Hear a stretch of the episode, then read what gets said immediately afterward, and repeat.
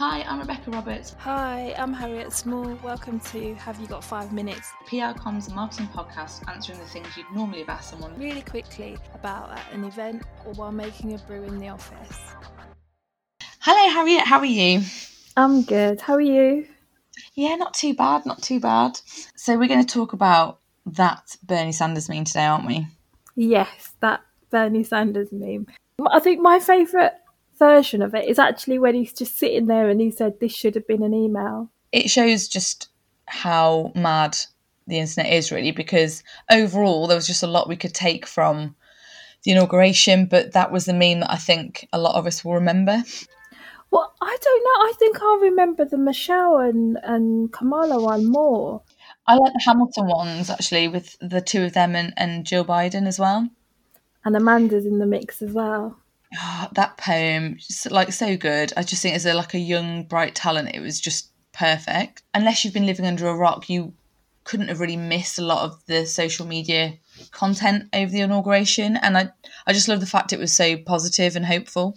Yeah, I think we all need a bit of um, hope. The Bernie Sanders stuff, which was, I guess, bizarre and had less of a message behind it than all the other great stuff.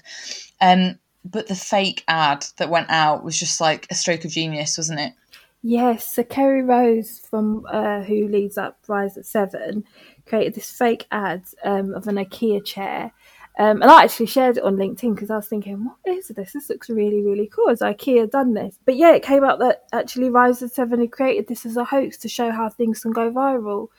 So good on them for doing that. And I think if you've got a content plan that is so rigid that you could never jump on something or talk about something or share something inauguration that isn't a bit of fun or just sharing great content then that's really restrictive and it's like the, i always equate it to the nfl super bowl stuff so everyone talks about like what's the best ad but i always it's always kind of undermined by who had the quickest like the funniest wittiest kind of thing conversation on twitter or other social platforms that was the quick the mark. So I just think any brand that wants to either celebrate something or share something in a funny way can they've just shown that's really kind of quick and easy way to do it.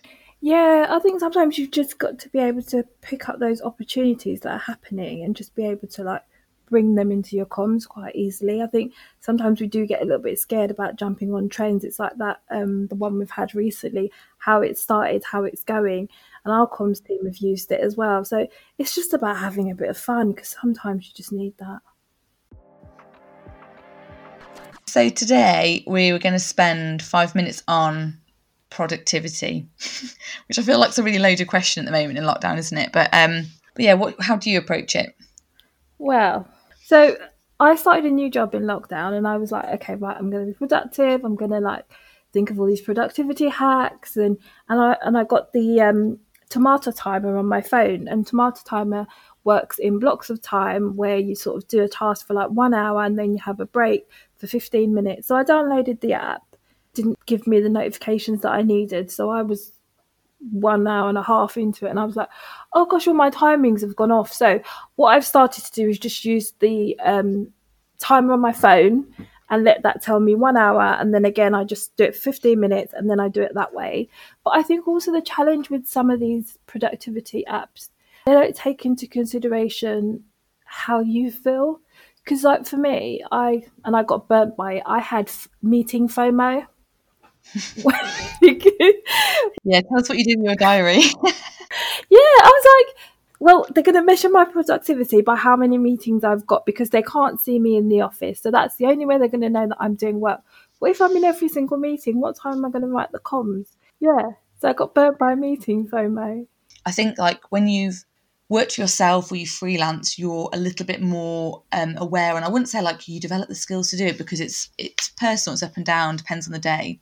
You have to recognize what routine works for you to kind of get the most out of you. And you mentioned the timing thing there, which is really interesting. So there's that Pomodoro technique, which a lot of these timing apps are based on. It's like 25 minute slots, a lot of them, and you chunk your day out based on that. And whilst I like the idea of timing yourself like I'm a competitive person to do certain tasks, I don't think it works for everything. Like there's some army research in the US that highlighted the fact that doing stuff in a 90 minute cycle with then a 15 to 20 minute break afterwards is quite optimal because it follows your body's natural rhythm of rest and alertness.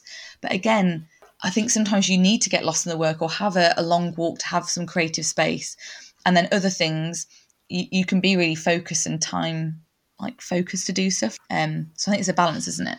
Yeah, and I've realised that I can't really multitask. So I can't do an email at the same time that I'm in a meeting where I need to be switched on. I just can't do that. So it, sometimes it's about really focusing on the one task, getting that done, and then going back to something else. The other thing I've tried to do, and I think this works really well, is having the power list. So really saying to myself at the beginning of the day, what are the things that I really need to make sure I achieve? So is it sort of setting up a meeting with X person? Is it making sure that that piece of comms is written and it's ready to go? Is it more about sort of looking at doing an audit or writing a paper and just saying, what are those things that by the end of the day I need to sort of have achieved to make me feel like I've I've gotten things done that day. So yeah, there's all different methods. People use the power list. I think as well is is just even trying to do comms in a pandemic is a nightmare because sometimes announcements are made on a Saturday and you're sort of thinking, so do I need to log in on Sunday and make sure that everyone has this comms ready for Monday morning?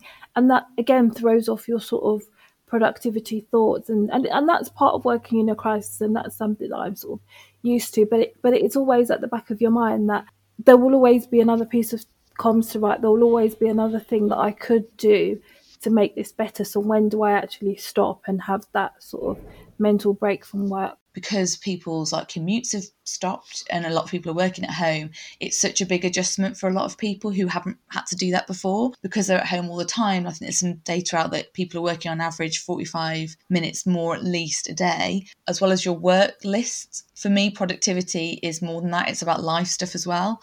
I think we've we listened to the same podcast that touched on some of this about that sense of control at the moment and how people aren't feeling very in control. So I feel like putting those things in around, well, I've sorted this, this, and this little job, and I've done my food shop, and I've done this, and I've checked in with these people, and then I've done my work tasks. Like for me, that gives me a sense of control, and I feel productive. Yeah, it's interesting you say that because I because I listened to that podcast on Monday with Bruce Daisley, and I think he he thinks sometimes I'm a stalker, but I'm one of his a thousand true fans, and we'll leave it at that. Um, but he was on Steven Bartlett's podcast, and if you don't know Bruce Daisley, he's written the book Eat, Sleep, Work, Repeat. He also has a podcast, and I just like the way he talks about work and and what we do at work and and how we sort of think about work and the work that we do, and it's really interesting talking about sort of people finding that joy again in, in what you do because that's one of the things that I think you you do have to get a sense of, especially in this pandemic and working in comms, because and I know a crisis can overtake every piece of comms work that you've got that's strategic, but it's about how do you find joy in the work that you do and and really getting back to the things that you love about your job.